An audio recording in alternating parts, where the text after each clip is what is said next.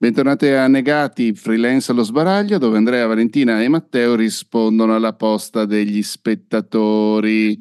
Lo spettatore in questo caso è uh, Daniele, che ci ha mandato una mail che se solo riuscisse a trovare, eccolo qua. Ah, io me, la sono, me la sono, copiata su Word, volevo di- dirlo subito per dire quanto ah. sono secchiona. Ciao ciao. Pensavo, pensavo sul quaderno. No, era troppo lunga. Eh, è Scusa, la, una mail che ci ha mandato alle 9.21 del 26 gennaio, cioè tipo tre ore dopo che è uscita la puntata di cui parla lui stesso. E ehm, come vogliamo fare, amici, amica e amico? Ah. Um, la, la, leggiamo a, a, sprazzi? Qual è? Co, co, forse? Forse un po', è un po' troppo lunga. È una lunga cartella. È lunga. Leggerla, tutta, eh, leggerla tutta è lunga, però come no. vogliamo fare?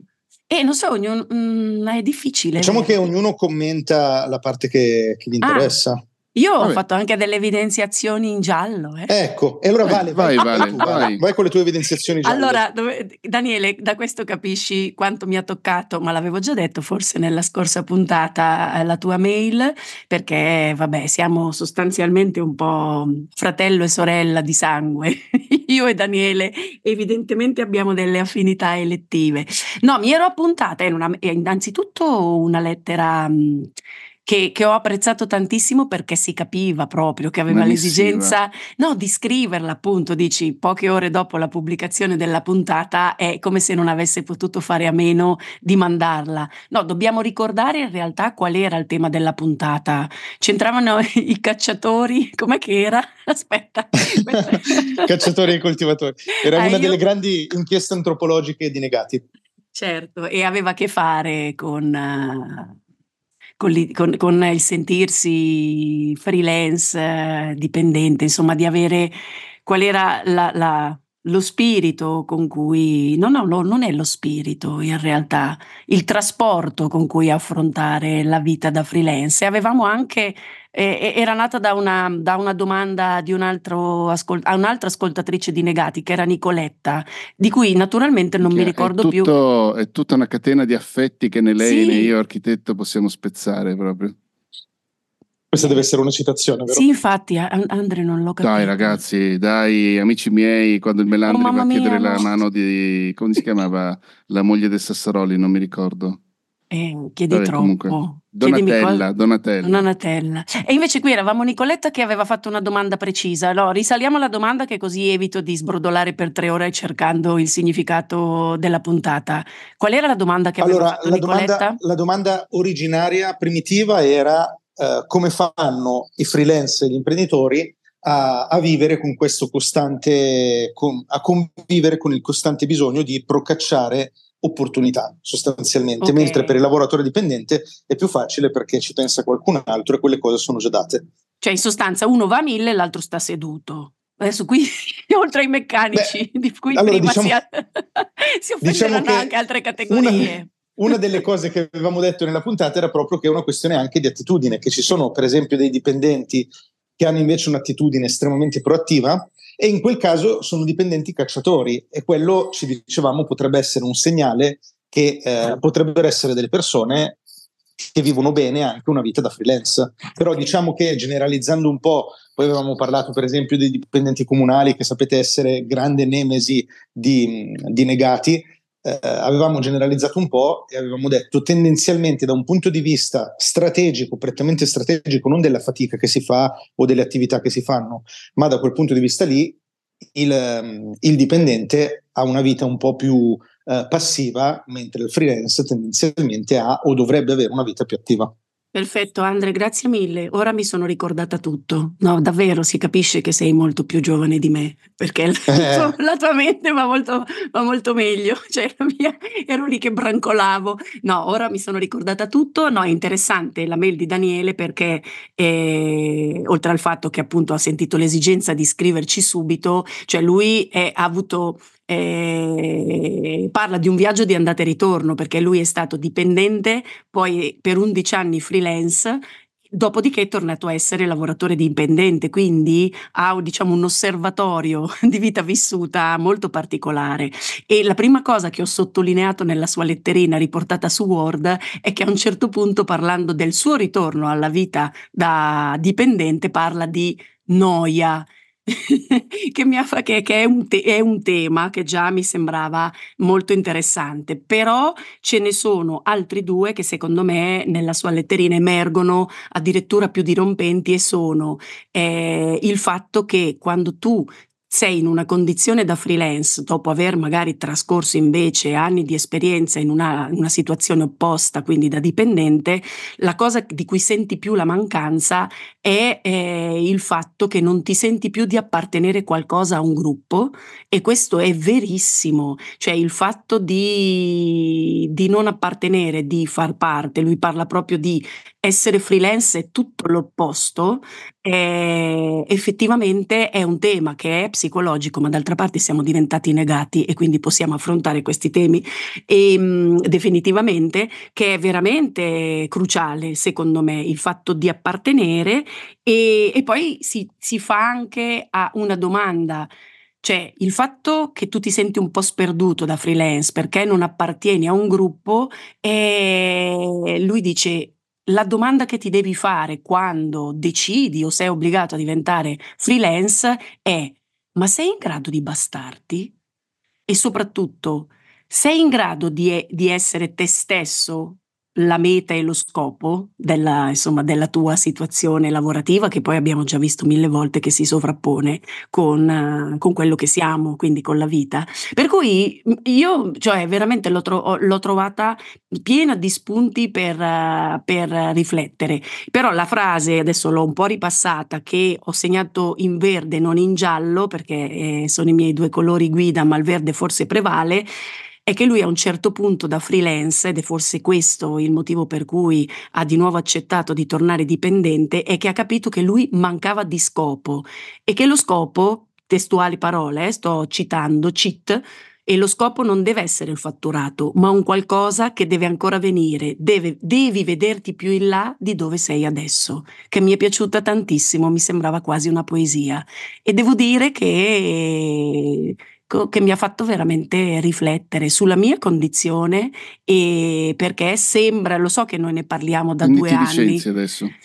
No, no, no, è che questa cosa, cioè se ti manca lo scopo che non può essere il fatturato, ed è qui che per me personalmente, cioè devo sottolinearla mille volte, io so che adesso Andre io non lo vedo perché è oscurato, però si sta mettendo le mani nei capelli, dice ma vale due anni che ne parliamo, lo so, però vista scritta da lui su questa letterina mi ha toccato in maniera particolare. Cioè, Ma allora Vale, tu devi capire che noi non ce la prenderemo. Cioè, eh. è, succede sempre così. Le persone che ti vogliono bene ti dicono delle cose, uh-huh. dopodiché arriva qualcuno che è un pochino all'esterno del tuo cerchio di persone che ti dicono le cose, ti dice le stesse medesime cose e tu dici cazzo c'ha ragione e le persone che ti vogliono bene, che ti hanno ripetuto le stesse cose fino a un secondo prima, hanno una grandissima voglia di tirare fuori i coltelli e affilarli, ma li lasciano giù. Però perché ti vogliono bene. Questa esatto. poesia devi vederti più in là di dove Dani, sei adesso. Che Voi sei... non l'avete mai usata. Dani, quindi... sappi che Andrea e io abbiamo stampato la tua foto eh, ce l'abbiamo in casa e ci giochiamo con le freccette. Okay, sì. Chiamo Dani anche perché tra l'altro è iscritto al mio laboratorio permanente di podcast. Ah, vedi? Lo conosco, vedi, lo conosco anche no, bene. Ma te lo ricordi guarda, Daniele era la cena dei come legati? no, certo, me lo, ricordo, me lo ricordo bene, infatti sì, avevo capito lì che eravamo fratelli, fratello e sorella di sangue quasi. No, però è perché mi arriva come poesia e mi tocca una corda emotiva che non mi fa siamo troppo dire, poco poetici, Andre. No, è che mi se- non mi sento no, giudicata se sarebbe sbagliato. Spero bene che sarebbe sbagliato no, come termine. No, indif- cioè, è come se mm, mi facesse sentire meno in difetto, cioè è più, è più empatica, meno spronante. Cioè, non, non, c'è Andre che mi grida, insomma, ecco questo in sostanza. No, sto scherzando, Andre. Però, Però pensate a questa cosa. Allora, Uh, questa cosa del, dello scopo, che sarebbe da scrivere con la S maiuscola, mm, mm, è una roba proprio fondante dell'umanità eh sì. e ci sono diverse correnti di pensiero, ma vi posso citare forse il più famoso, il primo che ne ha parlato così chiaramente, Viktor Frankl, lo psicologo in cerca eh, di ripeti, senso, scusa, perché è partita la tua voce. È partita la voce, pensavo di essere io, però è proprio partita. Ah. Victor? Vi- Victor Frankl. Frankl, quello dello psicologo in cerca di senso e lo psicologo dei lager, nei lager. Ah, mamma mia. Lui, lui, stato, lui, era uno psicologo che ha vissuto eh, il campo di concentramento e lui diceva proprio questa cosa, cioè lui diceva la differenza, una delle differenze ovviamente tra i detenuti che ce la fanno e quelli che non ce la fanno è il fatto che alcuni riescono a trovare un senso quest- nella drammaticità di ciò che stanno vivendo. E questo vale anche per le nostre vite, ma usciamo solo un secondo dall'ambito lavorativo. Pensiamo per esempio alle relazioni um, affettive di coppia di lunga durata. E, uh, sono le relazioni che durano più di alcuni anni, sono quelle dove quella fase di innamoramento e di infatuazione viene poi sostituita da una progettualità, quindi da uno scopo, da un obiettivo. E nel nostro lavoro è molto simile, cioè noi um, se riusciamo a trovare uno scopo che non sia il guadagnare, molto, ha molta ragione in questo Daniele, se riusciamo a trovare uno scopo in quello che noi facciamo, quella cosa acquisisce un significato, acquisisce un senso e ci consente di trovare la creatività e l'energia per portarla avanti. Ma noi dobbiamo sentire che in quel momento stiamo facendo delle cose utili per noi e per il mondo che, che abbiamo intorno. Però è difficilissimo vedersi davvero come un qualcosa che non sai che cos'è. Cioè, questa veramente, non avendo quel famoso title che sembra una minchiata, però di, ti, ti, ti, ti, ci aggrappi e poi magari fai anche cose che esulano no, da quel title, però ce l'hai, quando invece non hai più niente da mettere sul bigliettino da visita e te lo devi immaginare prima di tutto e poi costruire, accidenti, veramente difficile. Cioè questa è la, la difficoltà più grande rispetto forse poi a lavori che riguardano l'ambito appunto della creazione di contenuti o di contenuti senza creazione, cioè nel mondo insomma quello che, che, che frequento più io eh, di analogica eh, scrivente perché non esistono no, delle figure di riferimento alle quali aspirare. E, mm, no, Però beh, secondo me vale proprio tanto anche una questione di attitudine, eh. cioè proprio eh, riprendiamo quello che dicevamo quella, nella puntata da cui trae origine la lettera di Daniele. Cioè, io credo che ci sono delle persone che sentono un impulso fortissimo nel fare ciò che fanno. Pensa anche solo agli artisti, per dire. Mm-hmm. Eh, molti artisti, eh, in queste settimane c'è stato Sanremo, ne parlavo con le mie figlie, eh, in realtà realtà molte delle persone che arrivano a certi livelli artistici non lo fanno perché se lo sono dati come obiettivo, ma lo fanno perché ne hanno un'esigenza fortissima, cioè hanno bisogno di fare quella cosa lì. Sì. E per certi versi io penso che anche un freelance per funzionare bene um, non, non è che debba avere quel tipo di impulso, però se ce l'ha è avvantaggiato. E se da dipendente una persona sente di avere quell'impulso, ancora una volta potrebbe essere la persona giusta che diventa freelance perché eh, questa è una cosa che abbiamo detto già un milione di volte. Uh, per come la vedo io, mi rendo conto che è una visione un po' di parte e molto, uh, molto corrotta da, da, quelle che sono le mie attitudini, però per come la vedo io, una cosa è essere freelance per necessità, quindi io faccio la vita del dipendente uh, sostanzialmente prendendo ordini, con la differenza che non ho un contratto che mi tutela. Un'altra cosa è essere freelance con quello spirito anche un po' imprenditoriale che è, tra molte virgolette, per quanto mi riguarda, il modo giusto. Perché, però, ecco, una domanda precisa, ma per tutti e due. Cioè, questo è... Grazie Vale che mi coinvolgi sempre. Eh no, certo, perché eh, eh, scusa, e se no, però se no ti, ti, ci fai queste bellissime aperture di cui sentiamo, sentivamo già la mancanza la scorsa settimana perché non siamo assolutamente bravi come te, poi però tu stai lì a meditare è, è sulle cose che, che noi diciamo e manca sempre il parere di Matte che è il più saggio di tutti noi tre messi insieme. Uh, per cui ti, sì. Cioè, è ricorsivo perché lui è più saggio di noi tre, quindi incluso lui messi sì, insieme. certo. Okay. Scusami. Uffa, non mettere... Andre. Giusto. Altra citazione buttata lì. Sì, va bene, questa, questa qui ce l'abbiamo afferrata. Allora, vol- volevo dire, Andre e Matte, ma mh, mm, voi vi, de- vi vedete? Cioè, o meglio, vi siete visti più in là di dove eravate in quel momento? Cioè, avevate un'immagine di voi abbastanza chiara della, del vostro obiettivo, dello scopo, oppure avete lasciato che questa immagine da libero professionista eh, che nuota in questo mare, eh, in questo abisso, mi verrebbe da dire, ehm, si è costruita a, a mano a mano, bracciata dopo bracciata?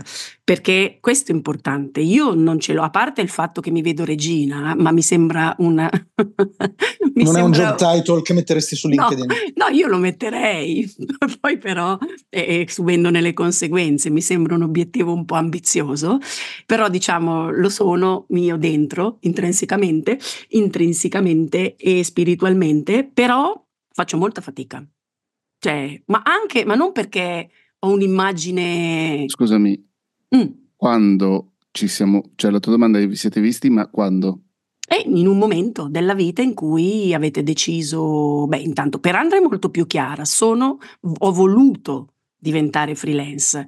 Tu quando hai deciso di prendere una strada magari rispetto a un'altra, oppure molto è più sì, cioè perché adesso mh, mm, con Andre ce l'ho ben presente qual è il confine, no? Ce l'ha, ce l'ha, raccontato tante volte.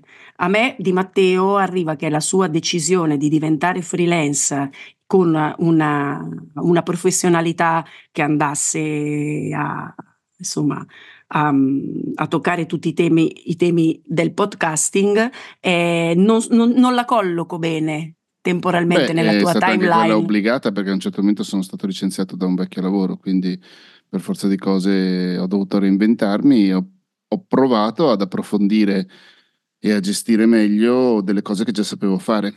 Ovviamente i primi lavori sono stati ridicoli, ma non in senso di compenso, in senso di ehm, qualità del cliente o robe, eh, ma proprio di, qualità mia, ovviamente. Però è normale sta roba qua. E ti e vedevi? Nel, cioè, sì, cioè, sì. Vedevi un te? Eh beh, sì, ho detto, beh, se continua per almeno tre anni vuol dire che qualcosa saprò fare. Ah, vedi, questo già, sì, l'avevi già detto, però non l'avevo, cioè se continuo per almeno tre anni... No, vabbè, dire... per almeno tre anni, per un po' di tempo, cioè non... per un po', o, o finisco a fare il pizzaiolo, che sarebbe dovuto essere un lavoro da imparare perché non so fare le pizze, oppure finisco a fare questa cosa qua davvero. Cioè, no, però non, non, vi è mai venuto in mente, non, non vi sentite di sostenere il, una frase tipo, beh, sono andato per tentativi. Come no? Ah. Vabbè, vai per tentativi, allora però l'immagine di te con l'obiettivo ben preciso è come un'immaginetta che, no, che no, no, si illumina. Eh, innanzitutto sbaglia ad avere un'immagine del genere, ma credo di chiunque. Mm. E, e, in seconda battuta, il, ricordati quello che ti ho detto quando si parlava del ballo. Io ho più o meno in testa la direzione verso mm-hmm. cui sto andando, ma l'obiettivo non ce l'ho. L'obiettivo è campare abbastanza per avere abbastanza soldi per poi vivere una vecchiaia felice, se vuoi, ed essere soddisfatto di quello che ho fatto nella mia vita. Eh, pur con tutti gli errori che ci sono dentro, dentro. questo è l'obiettivo. Eh, come corollario che a volte pesa più dei soldi è cercare di farlo divertendomi o comunque stando bene mentre lo faccio con le persone con cui lo faccio. Però non so esattamente qual è l'obiettivo. Mm-hmm. Chiarissimo. No, Beh, io molto più, molto più umilmente il mio obiettivo è cambiare il mondo. Beh, ancora peggio di essere regina, vorrei dire. Però, allora, devo dirvi che una cosa che mi rendo conto essere atipica di me è che io ci credo davvero in questa cosa. Cioè, io penso di star cambiando il mondo, ma non perché sono migliore di, di te o di Matteo o di chi ci sta ascoltando. Credo che eh, non ci sia un, li- un, tetto massimo di persone che possono contribuire a cambiare il mondo. Penso che eh, se ognuno di noi desidera farlo nella, nel suo ambito, nel suo mondo, questa cosa può farla. È uno switch, no? On-off. Ognuno può scegliere se essere on o se essere off su questa cosa. E io ho deciso che sono on. Mm. Il, il, um, il tema della, di avere una missione più che uno scopo mi piace. Dopo vi dico. Dimmi, Matti, scusa. No, che tutto sommato anche io cerco di, di, di lasciare un, delle cose positive dove passo.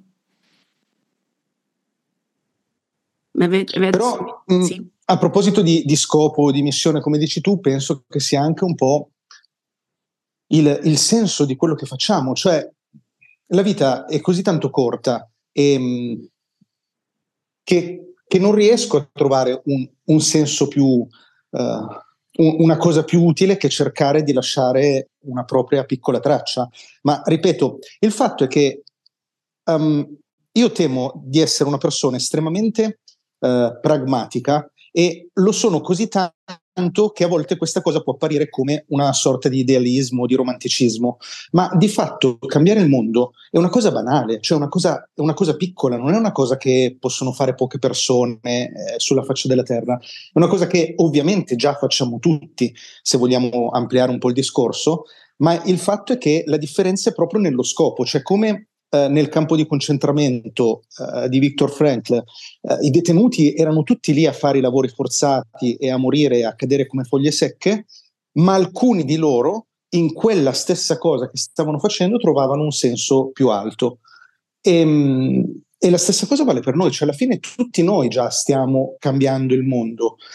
Il fatto è se ce ne stiamo rendendo conto, perché rendercene conto ci aiuta a farlo ancora meglio. Non so, io e, su questo faccio molta ci metterei, ci metterei il carico da 11 da questo punto di vista. Lo devi fare anche se, tra virgolette, non serve o non hai risultati. Cioè, è l'unica maniera sensata, secondo me, per affrontare la vita e anche il lavoro. Una volta che tu hai almeno questo vale per me ovviamente e ognuno si gestisce la vita come cazzo pare a lui eh? Eh, o a lei eh, però una volta che hai chiaro che mh, mm, tra virgolette, la cosa giusta da fare, chiamiamola così, perdonatemi, sono un po' sbalestrato, quindi non ho i termini più corretti. Una volta che è chiaro che quella è la cosa giusta da fare, eh, non importa se poi sei conscia o, o meno conscia di risultati ottimali, è l'unica cosa che si può fare. Quindi tanto vale farla. Se no, stai lì a rimuginare, incazzarti, parlare male degli altri, parlare male di te stessa, con te stessa, sminuirti, vivere male qualsiasi cosa, non ne vale la pena proprio. Ma però non è così, cioè sono sentimenti giustamente negativi quelli che descrivi, però per esempio io su questa affermazione che tutti noi comunque se vogliamo cambiare il mondo o comunque lo stiamo già facendo, cioè siamo in ballo, in realtà io faccio molta fatica, anche se non mi non piango su me stessa e non faccio la vittima. Sì, non però, di te. No, no, in generale, però io faccio fatica a pensare a me sotto quella luce perché io penso che lo so che sto dicendo una cosa brutta però la penso che, che, se che io ci sia o non ci sia questo mondo in realtà non è che, che cambia tantissimo.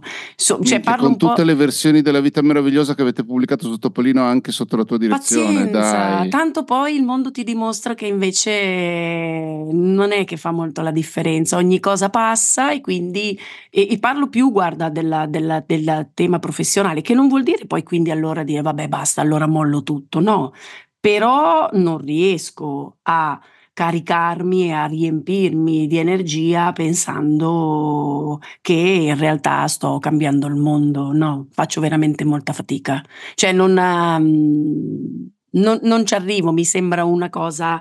Ho una eh, domanda però, perché che potrebbe aprire un fronte per il quale Andrea potrebbe Sbrocca? Arrivare, sì, potrebbe anche arrivare a casa tua a mettere una bomba. Andrea respira forte. Eh? Vai, vai. Eri così anche 20 e 30 anni fa, Vale? Ma io non pensavo minimamente a nulla, 23. Io quello che facevo lo facevo e basta. Cioè, lo facevo con un'armata dello spirito che comunque ho anche oggi, però la differenza è che comunque eh, certamente sono più non, scom- non, non sconfitta, Ehm, oh mamma, non mi viene Lisa, la parola. Sei più Lisa. No, Lisa è un bellissimo nome.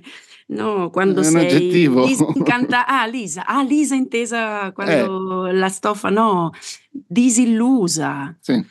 Cioè, o meno, mm, io ho sempre tratto tantissima energia nelle cose che facevo, proprio nell'entusiasmo che avevo a mano a mano che mi si presentavano davanti. Probabilmente, e qui torno a Daniele, visto che è quasi coetaneo mio, cambia qualcosa quando inizi a capire che non c'è tutto quel futuro davanti, no?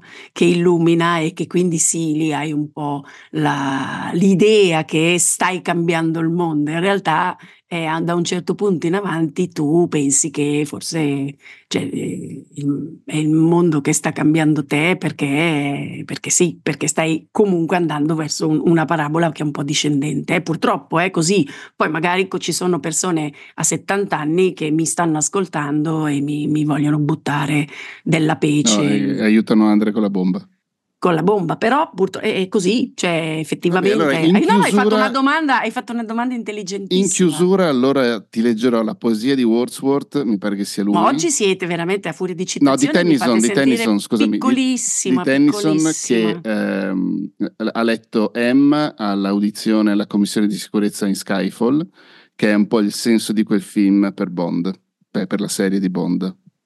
Sì, cioè M, non Emma. M, M, che in quel ah. caso era interpretata da Judy Dench. Eh certo, io l'ho sempre chiamata M. No, invece non... adesso è perché Matteo usa lo SWA. No, è ah, che capito. non ho mai visto un M. James Bond in italiano, per cui... Ah, nemmeno io, però l'ho sempre chiamata M perché leggo i sottotitoli. Va bene. Vabbè, Andre, vuoi mettere sta bomba? Sotto no, no, no, ma tutto vale. sommato vi dirò che cioè, ci sono anche degli spunti che non ho trovato, cioè, su cui mi sento anche in ascolto, eh. Eh, vale, vale. Ogge- no, vale, vale, come passività, come passivo aggressivo in ascolto è no, molto no, no, no, no, no, no, Allora lo spiego meglio che non so quanto tempo abbiamo e volevo eh, sentire la poesia. Tre minuti. Eh, ok, allora, ce la facciamo. Quello, quello, che volevo dire è che comunque eh, oggettivamente Vale ha delle esperienze di vita che a, a me e anche a te mancano, cioè non fosse Vabbè, altro certo. per il fatto che in una fase della sua vita che noi non ha, cioè, in cui noi ancora non siamo. E quindi a un certo punto, se Vale dice in questa fase della vita io mi sento così, non è che puoi rispondere molto perché io non so come mi sentirò quando sarò. Fantastico, Andre, tutto il contrario di quella volta che un anno e rotti fa hai sbroccato quando. Diceva... No, non è vero, non è vero perché eh, lì non si stava parlando di come ci si sente, ma si stava facendo un'analisi sociale. In questo caso, Vale dice: Io ho questo sentimento e ci sta il fatto che poi questa cosa sia oggettiva e conclamata dai fatti e che la nostra società sia una società che discrimina gli anziani è un altro discorso. Ma Vale non è anziana. Non no, però beh, prospett- eh, guardate, eh, dovete proprio pensare a questo tema di che fino a un certo punto per me il futuro era la carica che dentro quella cosa, ma non perché ci pensassi, perché era, era, normale, ti svegli, hai il mondo davanti a te da fare. A un certo punto capisci che purtroppo non è più così. cioè, poi, poi, dopo io ho a che fare con mia mamma che di anni ne ha 80 quest'anno e che è incazzata nera, perché è chiaro no? che poi eh, tutta questa cosa è esponenziale a mano a mano che, che, anagraficamente si va avanti. Lei, per esempio, la prende incazzata, non rassegnata, incazzata come una vipera proprio. Cioè, lo capisci perché dice: Ma che cacchio! Cioè, quando arrivi. Eh, però questa cosa comincia e a seconda delle esperienze, perché probabilmente, eh, non so, mi vengono in mente tutte quelle spiegazioni, quelle, quei racconti, no? soprattutto rivolti a, agli uomini, a un uomo a 65 anni va in pensione ed è perduto, cioè non sa più come, come giostrarsi. Perché non ha mai più casa se, se, se hai ragione, però è una banalità, però ci sta, è perché è come se tu improvvisamente venissi messo di fronte al fatto che non siamo senza limite, ecco, non siamo infiniti. Mentre quel ragionamento lì di cambiare il mondo lo puoi fare bene e applicarlo a tutti gli aspetti della tua vita fino a quando non hai quella così chiara quella, quella linea di arrivo, ecco, non so come dire. Però è un mio pensiero personale eh? e poi appunto è tutta intrisa della mia esperienza. Mi auguro che ci siano in giro 55 anni che non la pensano come me, anzi li esorto a scriverci. Però la poesia. Che dedico anche a Daniele perché secondo me è adatta anche per lui. Eh... Ma fa piangere? No, fa correre perché in quella scena lì c'era il montaggio di lui che correva come un dannato, anche se molto è stato preso, molto aspetta. E tra l'altro Caravale nell'originale è Matcha Bites, tipo The Duda Bites. Sì. Anche se molto è stato preso, molto aspetta. E anche se noi non siamo ora quella forza che in giorni antichi mosse terra e cieli, porco demonio alla pubblicità, mi ha bloccato la, la ma te stavi andando così bene, porca Raga, miseria. Il titolo, mai titolo di podcast fu più appropriato. Anche se molto è stato preso, molto aspetta. E anche se noi non siamo ora quella forza che in giorni antichi mosse terra e cieli, ciò che siamo, siamo. Un'eguale indoli di cuori eroici, fiaccati dal tempo e dal fato, ma forti nella volontà di combattere, cercare, trovare e di non cedere. L'ho detta troppo enfatica sul finale. No, Però mi questa... sembra, sembra quando mi correggi i finali dei podcast, esatto, Matte. Sì. Bella. Fine, ciao.